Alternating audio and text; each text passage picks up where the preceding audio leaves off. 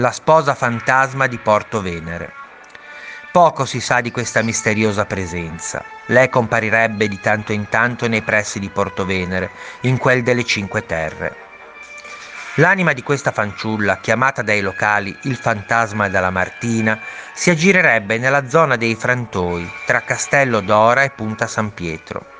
Vestita con l'abito nuziale, scruta imperterrita al mare, in attesa che ritorni il suo perduto amore, un marinaio salpato per il nuovo mondo e mai più ritornato. Molti tra i turisti e i cittadini l'hanno percepita e il suo ricordo è ancora vivo nella toponomastica del paese, in quel vicolo chiamato Vicolo della Martina.